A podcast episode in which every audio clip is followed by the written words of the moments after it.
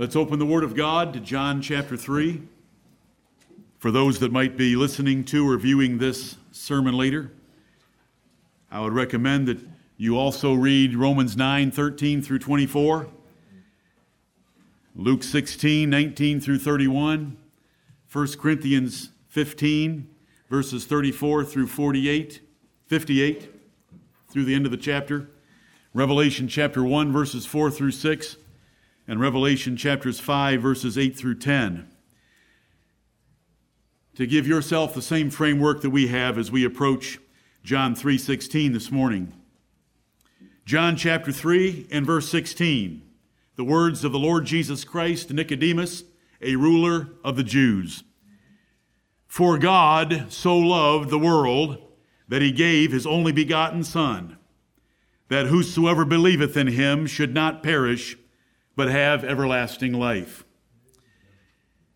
God's love for believers caused him to send his Son to guarantee their salvation, that none of them would perish, but all would have everlasting life.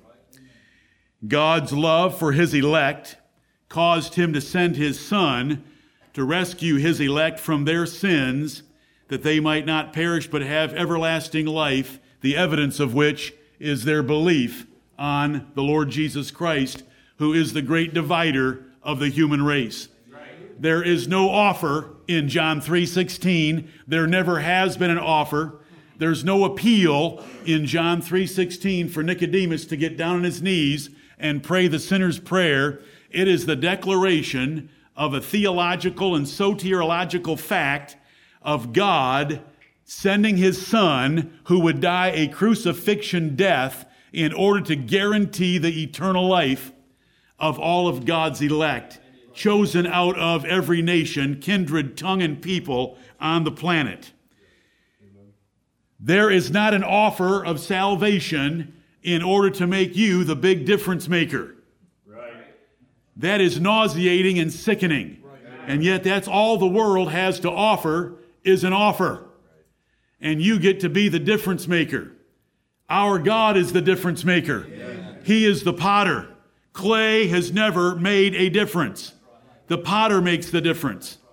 And so we ask you to read Romans 9, 13 through 24 to be reminded of the God that we're dealing with. Praise his glorious name. He has loved his people. He's created the greatest drama in the history of the universe to bypass sinning angels and to save you and to save me. It's incredible. No wonder they desire to look into these things. The ones that were preserved in their righteousness. Listen, they, the fallen angels, the sinning angels, they know that they are going to perish. They know that a day of their torment is coming. Would to God it were being preached from every pulpit. There's a whole lot more coming than what you see with your naked eyes. The eye of faith tells us from the Word of God that there is a terrible day coming. There is a burning hell, my brothers and sisters. Right. And praise be to God for His love that has guaranteed through Jesus Christ the surety of our souls and His only begotten Son that we shall never perish in that place of perishing, the lake of fire, but we shall have everlasting life because God has loved us as he's called us out of the world. It's out of every kindred. It's out of every tribe. It's out of every nation. It's not every nation, tribe, or kindred or people. It's out of them. And that's why so many go to hell. We just read in Revelation chapter 1 and Revelation chapter 5 that he washed us from our sins, but many are not washed from their sins. They are sent to hell for their sins. Right. All liars shall have their part in the lake of fire. Every one of us in this room have lied before. Right. Yet, there is something that God does not remember. Right. Their sins and iniquities will I remember no more. Amen. Well, why does he remember the sins and iniquities of most? Because Jesus never died for them. And because Jesus never died for them, it proves to us from John 3:16 that God never loved them. Because everyone that God loved, he sent his son for, and that son laid down his life to wash them from their sins, to guarantee them not perishing, but having everlasting life. Let's start with the word for and this wonderful verse. It's our verse. They don't understand it. The outline that I am working on right now that is not yet published is now up to 30 heresies that come out of John 3 14 through 21 by those who do not understand these words, by those who refuse to humble themselves to what the Bible says constraining the interpretation of these words. For, there is a connection being made as we open up the 16th verse because John is a recording a, tra- a communication exchange between Jesus and Nicodemus in a night. And Jesus is laying truth on Nicodemus, a ruler of the Jews that he has never heard before. And first of all, it started with the new birth. And that ran its course through verse 13, although there were some things said in verses 9 through 13 he hadn't thought about before either, such as the Son of Man that was sitting in front of him was also in heaven. As the last words of verse 13 tell us. But then in 14 and 15, Jesus transitions from our vital salvation, that is us being born again, to our legal salvation, that is Jesus paying for our sins on the cross, so there is nothing to lay to our charge, so that we will not perish, but have everlasting life. Now, what he has introduced to Nicodemus in verses 14 and 15 are this the Messiah, the Son of Man, equivalent terms to Nicodemus, the Messiah that you as a nation of Jews are looking for is unlike what you think. It's unlike what you desire. You're looking for a conquering king, a prince like David that will deliver you from the rest of the world, re- restore the preeminence of Israel, and reign forever. They're going to say later in this gospel, but I thought Messiah was to live forever. Oh, he does, just after his resurrection.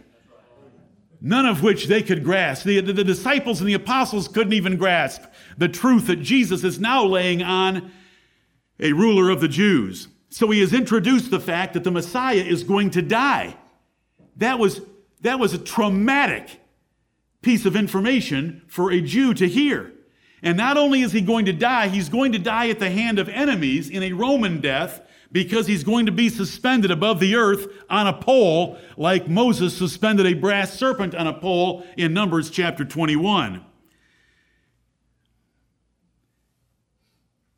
He then points out in verses 14 and 15 that eternal life is evidenced by believing on this Son of Man, rather than circumcision and the law of Moses. Furthermore, this evidence can be shown by Jews and Gentiles, extending the blessings of salvation beyond the borders of Israel to the whole world of God's elect chosen out of every nation. This is all in verses 14 and 15 by looking at the words, lifted up, whosoever believeth on Christ shall not perish, but have eternal life. For, now Jesus is going to take it a step further and explain how all this takes place and what is the ground and source and basis of God guaranteeing eternal life for all those that believe on his Son. There isn't an offer here. There isn't a condition. There isn't a means. It isn't even in the text. And the rest of the Bible tells us that believing is not a condition, believing is not a means to eternal life. It is the evidence and proof of eternal life. Only those that are ordained to eternal life ever do believe. Right. Acts 13, 48. Those that believe already are in possession of eternal life. John 3, 36, 6, 47, 5, 24, and other places. Right. Those that believe are already born again and have passed from death unto life. Amen. Oh, brethren, Believe on the Lord Jesus Christ with me today. Amen. Believe on him with all your heart. When Philip said to the eunuch, If thou believest, thou mayest. Right. If thou believest with all thine heart, thou mayest. Right. I believe that Jesus is the Son of God. Amen. Believe that with me today. Yes. Love the God that sent his Son, and love the Son that was sent, and loved us and gave himself for us. And let's serve him with zeal, or your words that you believe are false. Before we get to John 3, in the last three verses of John 2, we learn that there were some that believed on Jesus, but he did not commit himself to them because he knew what was in every man's heart. What is in your heart? He knows it. Where does he rank on in pecking order of importance to you? Oh, brethren, let's believe today. Right. This God, the God of the Bible, loved us and gave his son for us to save us out of every nation tribe, kindred, tongue, and people, and guarantee our eternal life. That we shall never perish, though we have sinned equally to or worse than those that shall perish. All glory to God. Amen. The Jews were certain that God would condemn and destroy all the Gentiles. They believed that salvation was only to the natural progeny of Abraham. This was shocking news to be hinted at here in John 3 14 and 15 by the whosoever and extended by the word world in John in verse 16. Broader than Nicodemus would have ever given it credit that the God God's love and God's salvation in Christ extended beyond the borders of that nation. Listen, the apostles were still having trouble as late as Acts chapter 11 and Acts chapter 15, right. hearing about the conversion of the household of Cornelius. God had to do something special with Peter to even get him to go visit Cornelius, an Italian. It never crossed their minds that an Italian could be saved. All the Italians ought to stand up and shout hallelujah. The, the word, their words in Acts 11 are, Then hath God granted repentance to the Gentiles unto eternal life? Yes even to the Gentiles. And you know what? In Acts chapter 15, the apostles reversed it and said it this way yes. that God's mercy, by God's mercy, we trust that we shall be saved even as they. Amen. Whoa, I like it that way. Yes. That's the Jews looking to the Italians as an example of how they would be saved. That is apostles looking to a, a centurion as to how they would be saved. Oh, brethren, believe with me today Believe on the Lord Jesus Christ. He is the great divider. Amen. If you believe on the Lord Jesus Christ of the Bible, it's going to separate you from your friends. It's going to separate you from your toys. It's going to separate you from this world because He has called us out of this world right. to follow Him. He has called us to hate all the dear relationships in life, all the dear possessions in life, in order to love Him as a true disciple. Thank you, Heavenly Father, for the conjunction for. That for that opens up 16 ties us into verses 14 and 15 and to realize that that ruler of the Jews had just heard some marvelous things that God would do by his son. Right. Let's get to the next word. God. For God. When we use that little three letter word in our English language, God, we are referring to the Lord Jehovah of the Bible and to no other. Amen. Only the monotheistic Jews could speak intelligently of a supreme divine being like the Lord Jehovah. Right. We have Jesus, we have Nicodemus, and when Jesus uses the word God, it is understood between them who he is referring to.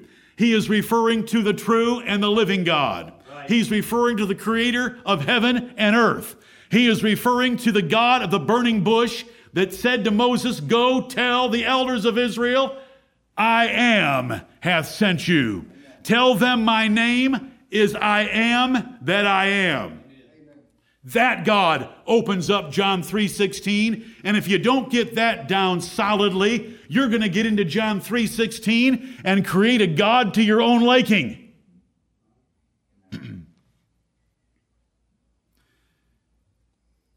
I am constantly angered, troubled, frustrated, studying John 3 because of the number of heresies that have been taken from it. But that these verses are our verses. Amen. They do not understand them any more than they do Revelation 3:20 or countless other verses in the Bible. We have to put a proper sense on so many verses to have those verses fit the whole testimony of Scripture and to teach the truth of God's grace to us in salvation. Right. God. Jesus and Nicodemus were citizens of the only nation God had ever loved. Amos chapter 3 and verse 2. Of all the nations of the earth, I've only known you. God said. God gave his word only to them. It had been hid and taken from all other nations. Psalm 147, verses 19 and 20. This God had loved the nation of Israel. This is the Lord Jehovah of the Bible, without variation at all from eternity. He never changes. He is the I am that I am, independent of all creatures, independent of all other beings. That name is glorious. I am that I am. You don't make me anything. I am Lord of heaven and earth. You don't make me Lord. I am Lord. I am independent of all creatures. I need no one. I need no thing. I am all inclusively and infinitely so in myself. I am from eternity. I inhabit eternity. I need no other. I can find no other. Nothing adds to me. No creature can move him. No creature can restrain him. No creature can even question him. Daniel chapter 4 and verse 35. He is the potter and we are the clay, and that's the way it is. Amen. And if you don't like it, lump it. Because he's taken you from the lump of mankind and has made you a vessel of wrath for destruction. And he is having to call upon all of his long suffering right now to endure you before he gets to send you to hell. God is not going to weep over anyone he sends to hell. That is a lie. That is a total lie. If he didn't want to send men to hell, he wouldn't have created them since he knew that they weren't going to believe and take the offer of salvation as Arminians understand it. They end up with a cruel monster that teases men with his love, then burns them forever in hell. Our God is not a cruel monster. Our God is a just and holy and righteous God that sends men to hell for their sins because they chose hell in the Garden of Eden. Right. Our God is unfair, as was prayed by a young man in the back room this morning. Our God is unfair because he's merciful and saved some because all deserved to go to hell. Amen.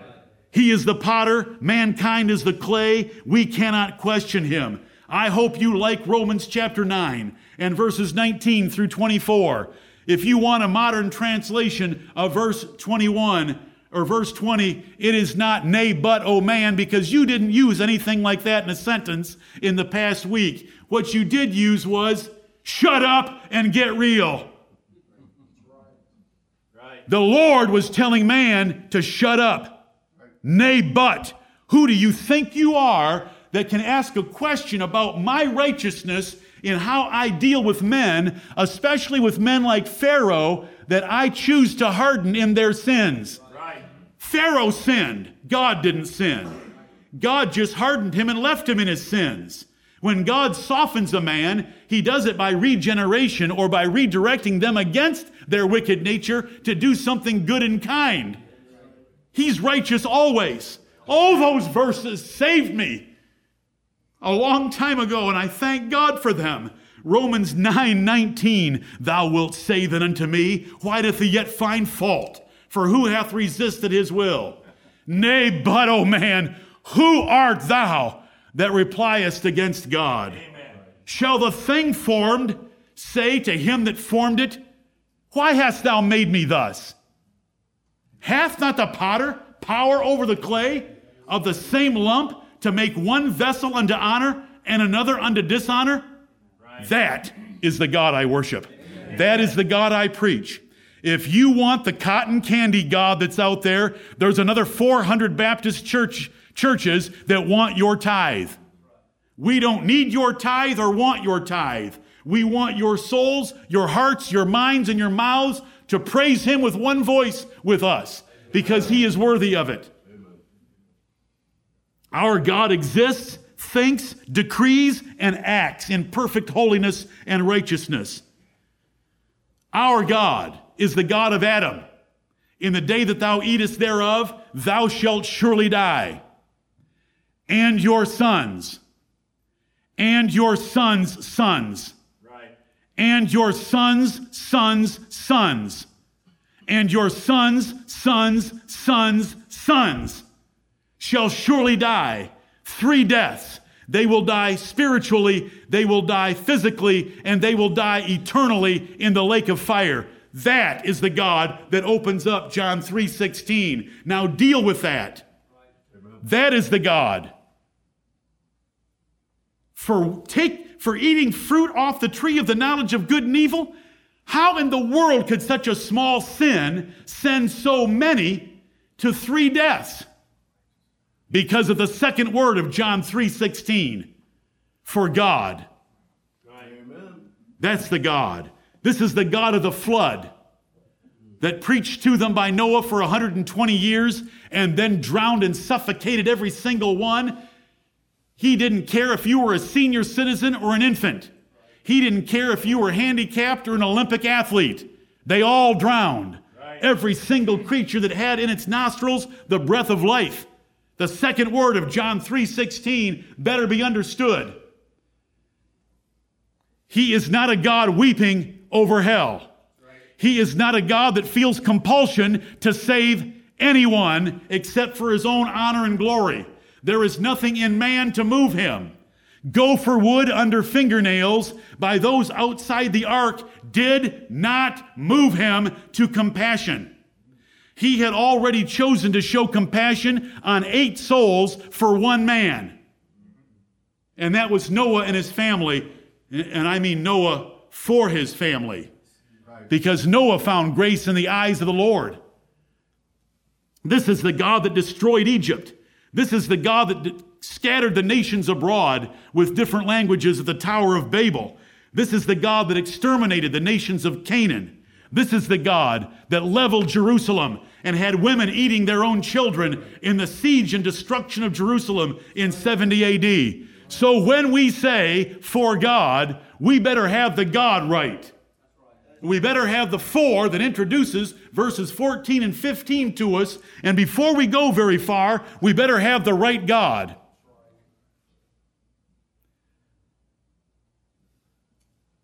He met Adam and Eve after their sin.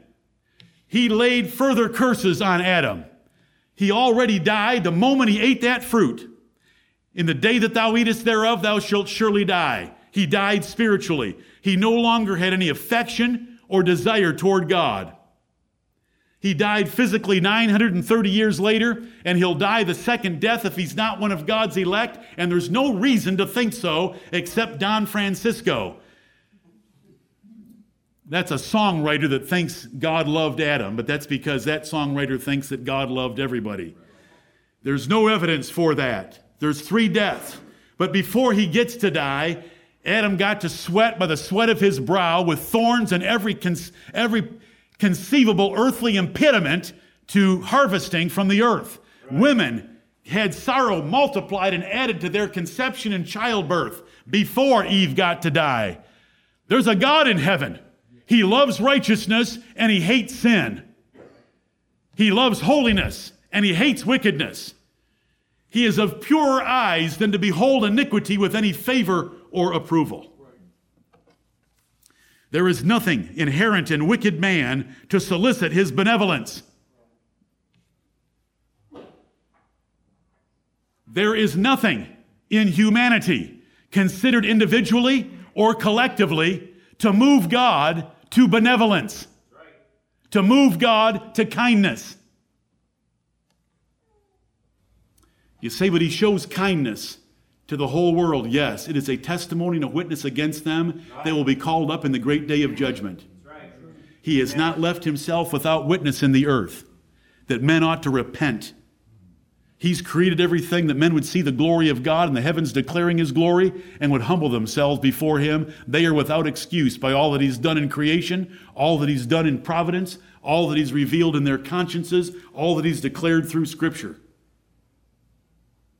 But there's nothing in man. It, for those that even think it, for those of you that want to consider it with me for a moment, it troubles me because it's a travesty of logic and it's a travesty declaring your pride that you would think there is something in you or your neighbors or the entire planet's population that should move God to benevolence, but you never think about God being moved to benevolence for Lucifer. Right. Right. Lucifer on his worst day is far more glorious than you have ever been. That's right. Now there's a day coming but that's in the future. When we're glorified, just wait. Lucifer was never a son of God. Lucifer was never a joint heir with the Lord Jesus Christ. We shall be both. We are both. You can, you can just go ahead and count on it and put it in the bank because it's absolutely certain by the surety of the Lord Jesus Christ. Why in the world do people think that there's something benev- that, that, that, that there's something in the human race that would cause benevolence from God? It's pride. It's pure pride. You think that you are something special. Why didn't that something special show up in Eden? Why didn't God say, Adam and Eve, I'm sorry for threatening you so severely. I can't do what I thought I was going to do. No, I'm going to spank you and send you home. I'm not going to give you an allowance for the next two weeks, and then everything will be hunky dory again. There was nothing like that. There's never been anything like that. You say, why does he save any? Do you think it's because of something in us? Nope. Oh, no. The Lord hath made all things for himself. Amen. You say, well, how far are you going to take that? This far? The second half of the verse. Right. Yea, even the wicked for the day of evil. And do you know what the day of evil is? The day he judges them. Yes, that's how much the Lord made all things for himself. Let's get started right before we get into John 3:16. Once we get started right, the verse is easily understood.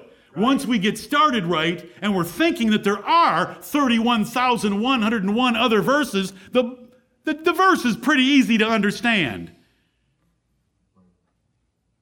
For God loved all of his elect believers out of all nations, kindreds, tongues, and people, and sent his son because of that love to guarantee their absolute future destiny that they would not perish but have everlasting life. And the evidence of it is for them to believe on his son. Because the purpose of John's writing, have you got that from my preaching so far? That John told us why he wrote?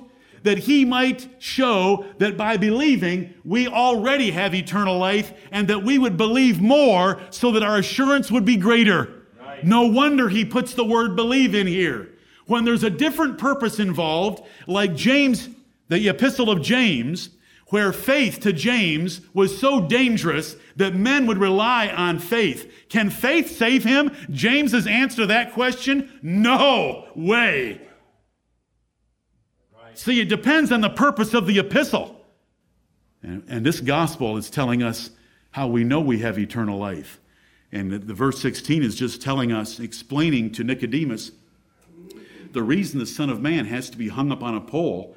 And, and Nicodemus, I know that you know that cursed is every one that hangeth on a tree. The Son of Man's going to hang on a tree because God loves his elect from every nation throughout the whole world so much that he sent his only son to die for them to guarantee their eternal life. Without sin, there is no compulsion in God to love or favor any of mankind, but man is not without sin. So he is at once and always God's enemy. Why should God love man when he does not love his far greater creatures like the devil and his angels? If you argue about this, if you want to argue about this, I have the same kind of an answer that Paul did in Romans chapter 9. All I can say is that you are a broken piece of pottery with a big mouth. Right. And a little mind. Amen. Amen.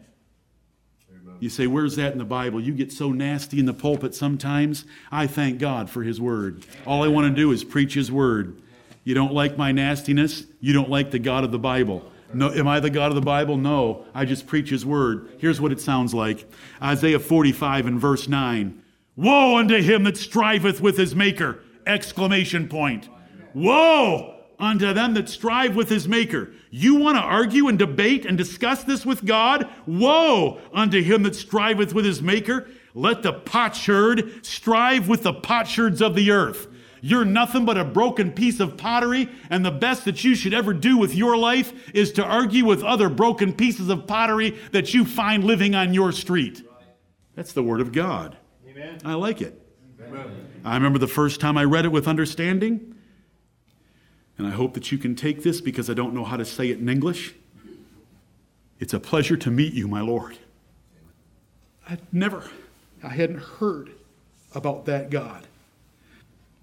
It's a pleasure to meet you. It's a pleasure to know you. Thank you for giving me existence so that I can know true dominion for the first time in my life.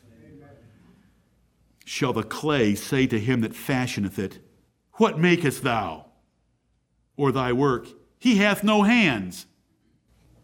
What if God makes a person with no hands? Who in here wants to go around and start blaming God? He hath no hands. Right. You can't make somebody without hands. Oh, yes, he can. Amen. And there is none that can stay his right hand or say unto him, What doest thou? All that I just read to you is Isaiah 45 and verse 9. And I just want to make sure that as we go through John 3:16, you know who we're talking about. Because it started out with God, for God. So loved. For God so loved so is an adverb telling us a little bit about love. In the way or the manner described, God loved this way. God loved in this manner. That's what the little word so means. It does not mean that God loved all men so very, very much that he couldn't help but send them a Savior to make sure that they were offered eternal life so that any one of them that wanted to pray the sinner's prayer could all go to heaven when they died. That is not what the word so means. It's a little adverb saying God loved this way. What is the way? It's found by looking for the that. What is the that? That he gave his only begotten son.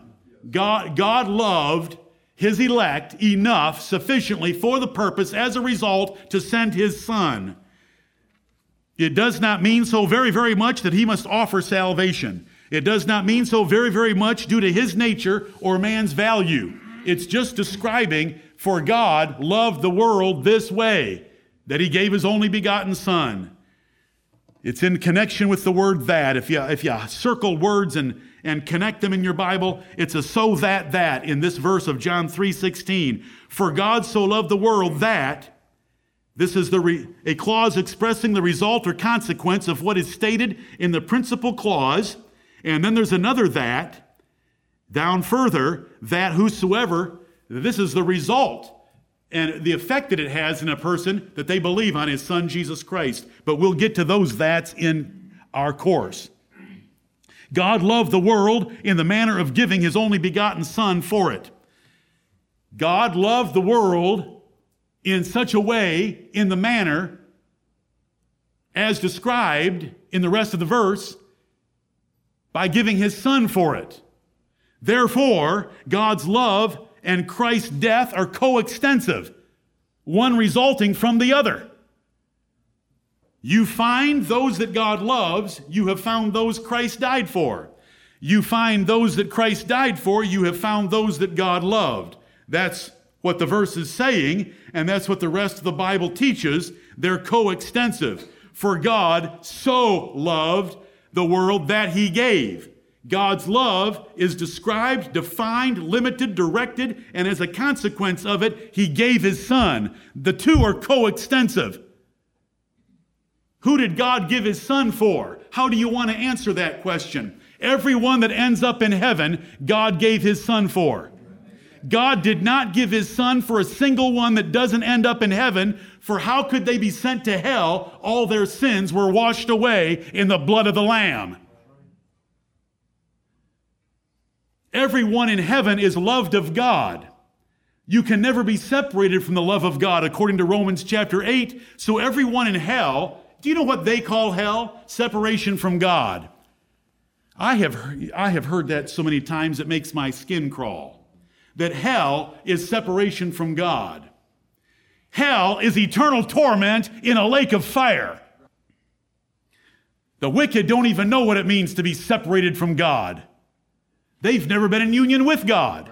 They've never had fellowship with God. Stop making up nonsense and quote me the Bible. None can be separated from the love of God according to Romans 8 38 and 39. Therefore, everyone in hell was never loved. Right. We've already concluded that everyone in hell never had their sins paid for. What would they be in hell for? Their sins and iniquities will I remember no more. Well, then why do you have the books open in Revelation chapter 20 and every single one of their sins brought to remembrance? For God so loved. God's love is limited to those for whom he gave his only begotten Son to die. Do you know who they are? They're the vessels of mercy you read about last evening in Romans chapter 9, verses 21 and 22. God is holy and righteous. He cannot love a sinful being as such. Thou art of purer eyes than to behold iniquity. Habakkuk chapter 1 and verse 13. God is holy and righteous. He cannot love an unholy or an unrighteous object. It is impossible. It is contrary to his nature. You say, but didn't God commend his love toward us in that while we were yet sinners?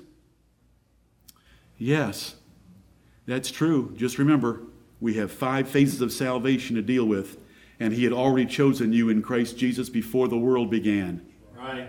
Before you even had a chance to sin, he had already chosen you in Christ Jesus and set his love upon you. But when Jesus Christ died for you, all you were was an, was an enemy in sins. There was nothing in you to draw forth that love. He had chosen to put that love on you before the world even began. Right. Get your phases of salvation straightened out. I know, Mr. Arminian, that you've never thought about rightly dividing the word of truth. In fact, you've never even thought about dividing it, except someone once told you that there were two testaments in the Bible. There is nothing in God or in man requiring God to love man over devils. God hates the wicked and loves the righteous. Look at Psalm 5 5. Before I could get home and get my breath last Lord's Day, a brother had already sent me a picture of Tim Tebow in a stadium with Proverbs 16:4 on his eyelids, which I've already quoted to you. The Lord hath made all things for himself, yea, even the wicked for the day of evil. And there was a placard in the background of Psalm 5 5, so we ought to read it. If it's good enough for Tim, it's good enough for me. I speak as a fool. Psalm 5, verse 4. This is why we start with that second word and we hold to we held to it for a few minutes. Psalm 5 4 For thou art not a God that hath pleasure in wickedness God is not taking pleasure in America. God is not taking pleasure in Americans. Thou art not a God that hath pleasure in wickedness, neither shall evil dwell with thee. The foolish shall not stand in thy sight. They will be ushered out and cast into hell. The foolish shall not stand in thy sight. God cannot look on a fool, and all men are fools by Adam and by their own sins. Thou hatest all workers of iniquity. Right. Thou shalt destroy them that speak leasing, that is, telling lies. The Lord will abhor the bloody and deceitful man. The bloody man is a violent man, and the deceitful man is a lying man, a perjuring man. So we have three verses, the middle of which is Psalm 5 5. Why isn't this verse put up in stadiums? The foolish shall not stand in thy sight. Thou hatest all workers of iniquity. Then how can any be saved? Very easily. Some of them were chosen in Christ Jesus before the world began, and by an everlasting covenant, God promised eternal life to them. Titus chapter 1, verses 1 and 2. God promised eternal life before the world began. He promised eternal life in Christ Jesus where He put them, and by covenant, their sins and iniquities will I remember no more. They aren't workers of iniquity to God because he put their iniquities on Christ who paid for them at the cross, and he put Christ's righteousness on them that was earned at the cross. They're not workers of iniquity. But do you know what he'll say to everyone that he sends to hell? Depart from me, ye that work iniquity. Oh, he hasn't forgotten theirs, that's for sure. And, brethren, the truth is, we should all hear that because we're all workers of iniquity. Right. But after that, the kindness and love of God our Savior toward man appeared. How many men? All the believers in the world of every nation, language, and people. Every one of God's elect. Right. Look at that, Psalm 5. How about 711? Can you remember some of the single digit Psalms the next time someone wants to lay God's love for the human race on you? Like Psalm 5, 7, 9, and 11? Psalm 7:11 God judgeth the righteous. That means he chastens them and defends them and treats them fairly and justly.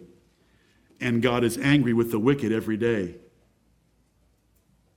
7:11 then we can go over to 9 I mean which verse do you want over here How about verse 6, 16 and 17 The Lord is known with a judgment which he executeth This is not chastening this is judgment and condemnation. The wicked is snared in the work of his own hands. Higgaion Selah. The wicked shall be turned into hell, and all the nations that forget God. How about chapter 11? Let's read 4 through 6 there. See if it lines up okay with Psalm 5. The Lord is in his holy temple. Do you understand the God that we worship, the thrice holy God that we worship? the God that is the second word of John 3:16 is in his holy temple. Amen. Let all the earth keep silent before him. Habakkuk 2:20. Let all the earth keep silent before him. The Lord is in his holy temple. The Lord's throne is in heaven. He isn't on earth like the rest of us little worms. His eyes behold, his eyelids try the children of men. He sees everything. The Lord trieth the righteous, but the wicked and him that loveth violence, his soul hateth. Those that love violence, murder, slander, doing anything to any brother to cause them harm, they love violence, God hates them. Upon the wicked he shall rain snares, fire and brimstone, and an horrible tempest. This shall be the portion of their cup. The storms of hell will take them down into that flaming inferno where they will spend eternity, and we belong there with them. Were it not for the love of God to send his Son, the Lord Jesus Christ, to guarantee our safe passage into heaven to have everlasting life with him forever. He forgets the sins of some, and he remembers the sins of the others. Bastards are, cha- bastards are not chastened. Sons are chastened because God loves them. Are you going to try to tell me that God loves the sons and the bastards of Hebrews chapter 12, verses 6 through 8 equally? Oh, no, brethren. God loves us and He shows it to us every day. If God isn't chastening you, do you know what it says about you? You're a bastard and not a son. Thank God for His chastening. In faithfulness, He afflicts us when we sin, to bring us back into the way of righteousness. Every day His love is over us. When He lets a man go and sin and doesn't chasten them, it's because they're bastards and He doesn't care about them. He cares about us. He loves us. He tries us. He judges us in a chastening way. As these verses have described, as they set up a, a contrast between the righteous and the truly wicked. God's love is part of his everlasting covenant in Christ Jesus for the elect only. I have loved you with an everlasting love, therefore with loving kindness have I drawn thee. If, if some have not been drawn to Christ, then it proves that God did not love them. Are you able to follow that deep logic? If God draws everyone that he loves, anyone that he doesn't draw isn't loved by God. God chose his elect in Christ Jesus in order to love them according as he hath chosen us in him. Let's go to Ephesians chapter 1. I can quote it this time, but let's go because I want some that are here to see it. Some of you know it. You could quote it to me. I'm thankful for that. Oh Lord, we do thank you for the choice that you made. Amen. The difference maker is God. The choice is God. The choice has always been His. He chose to show mercy and compassion on us. He chose not to show mercy and compassion on others.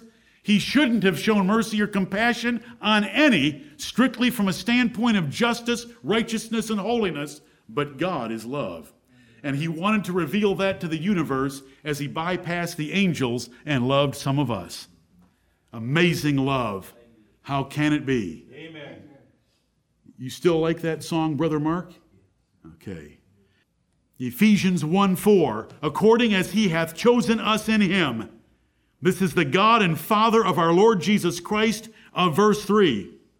According, all the spiritual blessings that are in heavenly places, that are in Christ, that are ours, according to verse 3, that verse 3 says all of that.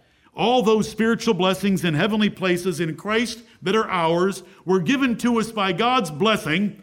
And here's how he did it. Verse 4 According as he hath chosen us in him before the foundation of the world, that we should be holy and without blame before him in love. Amen. He put us in Christ where he could love us because we were holy and without blame. He is a holy God that can only love holy objects, so he made us holy.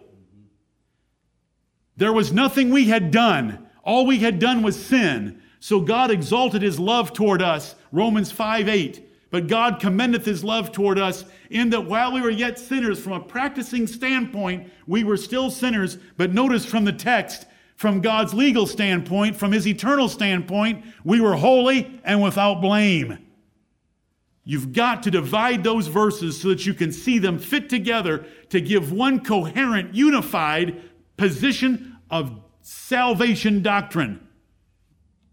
The Bible's description of God's love for his people is different from man's. God set his love on his church without regard to value in them. Deuteronomy 7 7. I'm going I'm to hope that you remember some of these verses. I did not set my love on you because you were the largest of all people. I set my love on you because you were the smallest of all people. I set my love on you because I loved you. Right. That means he had just chosen to love them. Amen. God chose his elect in Christ where he could justly love them, just showed it to you. God's love and its ultimate benefit is adoption as his sons. If you're not adopted, he didn't love you. If he loved you, he adopted you. They all go together in the Bible. God's love, as was prayed in this pulpit before I took the pulpit this morning, God's love affects change. God's love accomplishes things. God's love is not an offer. God's love is not a joke. The Arminian love of God is a joke. He loves those in hell as much as he loves those in heaven. I'm just trying to figure out how do they sing all the time in hell as well as heaven? Are they all singing in hell about the love of God and having been washed from their sins in his own blood? I need to know. No. Is everyone in hell singing about the love of God and having all of their sins washed away? Because according to that doctrine, he loved them all equally and washed all their sins away equally. So that I become the big difference maker. And when I get to heaven, I'm going to take the glory because I'm the one that made the difference. But that is not what the Bible teaches anywhere. Right. Amen. There's only one soul winner, and it's the Lord Jesus Christ. Amen. No one else has ever got a name in the book of life, not the Apostle Paul, not Billy Graham, not Jack Hyles, and not Peter, and especially not your pastor. Jesus put the na- got the names in the book of life by the everlasting covenant when God wrote our names there before the foundation of the world. Does the Bible say that the names were written before the foundation of the world? Yes. Revelation 17 and verse 8, it sure does. God's love is defined by his gift, and what a gift it was. It was the gift of his only begotten Son. You can never be separated from the love of God, though you can be from every other love you've ever known. They can turn and change on you. God can never change, and there is nothing that can separate you from His love. Comprehending the love of God and the love of Christ is the fullest relationship with God. Ephesians 3 until you're all filled with all the fullness of God. Basking in His love, not basking in His holiness. His love is value because He loved you in spite of you being unholy But basking in his love brings about the greatest relationship that you can have with God, one of love. Comprehending it leads to the greatest service, for the love of Christ constraineth us, the Apostle Paul said. God's love leads to the most wonderful care in life. He is constantly slapping our wrists, reminding us, whispering in our ear, letting us trip over something in our life and realize that was stupid. Why did I ever do that? And he said, Good job, son. I'm glad that you see that you were stupid in doing that. I let you go a little farther than I could have because I wanted you to skin your knee so that next time you'll ride your tricycle a little more carefully and you won't take it out into the street. Constantly loving us. The love of God is incredible. God's great love does not quit until it has fully saved its objects. Look at Ephesians chapter 2. His love is not going to quit. Ephesians 2 4. But God, who is rich in mercy, for his great love wherewith he loved us. Look at his great love wherewith he loved us. But God, who is rich in mercy, for his great love wherewith he loved us, even when we were dead in sins, hath quickened us together with Christ. By grace ye are saved, and hath raised us up together, and made us sit together in heavenly places in Christ Jesus, that in the ages to come he might show the exceeding riches of his grace in his kindness toward us through Christ Jesus. Amen. Period. Yes, Lord. His great love will get us all the way to heaven so that in the ages to come, he can show to us the greatness of his mercy and his love and kindness toward us. They abuse the love of God so much, they make him incapable of hating men. Amazing. Eternal punishment is beyond most of their comprehensions. And so, the fastest growing doctrinal heresy, and I've told you this for the last five to ten years, the fastest growing doctrinal heresy is no hell. No hell. Universal salvation, no hell, annihilation, anything but hell. Because they can't, listen, you preach a cotton candy God, and you think about a cotton candy God that loves everybody and is moved to benevolence by people, there's no way he can send them to hell. I remember the first time JWs came to my door when I was freshly married, 19, 20 years old. The first question to me was, could you take a blowtorch and burn a cat? and I have jested with you in the past, and I shouldn't jest, but you know, I said, You don't know who you're talking to. I'm not very fond of cats. Forget all that. The JWs knew how to reason with an Arminian. Could you burn a cat with a blowtorch? How do you think God could send someone to hell? Well, my answer, my little 19 year old answer was a cat is neutral toward me. I am not neutral toward God at all. I am a rebel sinner that has stuck my fist in his face and cursed him. It doesn't sound irrational to me. No hellers. Where does that come from? Misusing the love of John 3:16. For God so loved they lose all sight of his holiness and his justice. As in 1 John, they can quickly find God is love. Do you know how fast an Arminian can find God is love in 1 John? Three seconds or less. If you give them 1 John, they can find God is love. Give them three days and they will not find God is light. What does it mean, God is light? God is holiness and righteousness, and there is no darkness in him at all. God is holy and righteous, and there is no darkness that he can look on approvingly at all. What chapter do you think God is light is in? Chapter 1. Because John's going to get you started with the right God, Amen. and God is light. They'll do anything they can to have their little sound bites and turn God into something that he isn't. They have him in heaven weeping for all those that he loved, but he's got to damn in hell. They never think about the consequences of his omniscience creating them. I hope I've said that enough times over the last couple of years that you're able to ask an Arminian, Do you believe that God is omniscient? When they attack you for the doctrine of predestination, do you mean to tell me that God made some men to, to go to hell?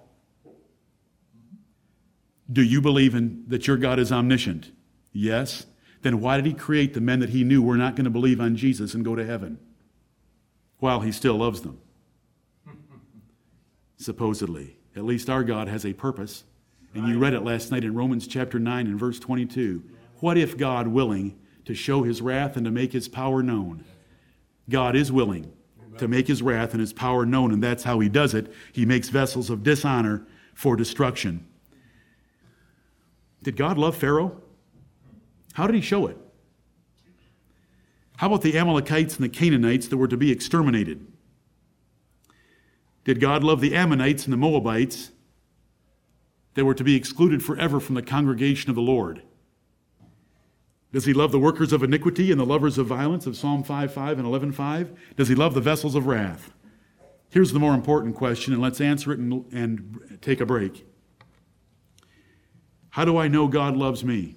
Right. If the doctrine of God's hatred and the doctrine of God's love, as you've presented it, preacher, is true, how do I know God loves me? Well, that good question and its answer will find you either in or out of John 3:16. Do you believe the record that God has given of his son Jesus Christ? Amen. There are three that bear witness on earth, there are three that bear witness in heaven, and the witness of God that God has given of his son is greater than any witness that's ever been given on earth. Do you believe the record that God's given of his son? Do you believe that Jesus Christ is the son of God? If you believe, truly believe, and you have works following and a changed life that proves it, then you are in John 3:16 and the God that loved so much that he sent his son as the effect and consequence of his love loves you. Do you love him? It's not enough just to believe on him. You say, but all it says is believe in John 3:16. That's why we recommend that you read a few more verses.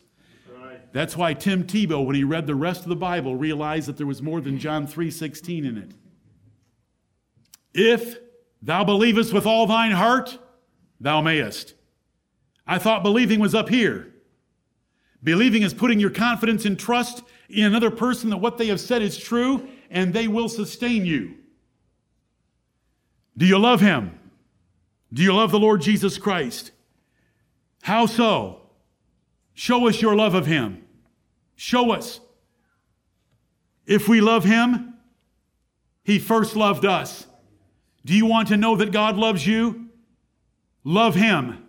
Because if you love him, he first loved you. You would not love him without him loving you first. You would not love him without him loving you and sending his son and sending his spirit to regenerate you, to change you to love him, because the Bible says God is not in all the thoughts of the wicked. He, they don't even think about him, let alone love him.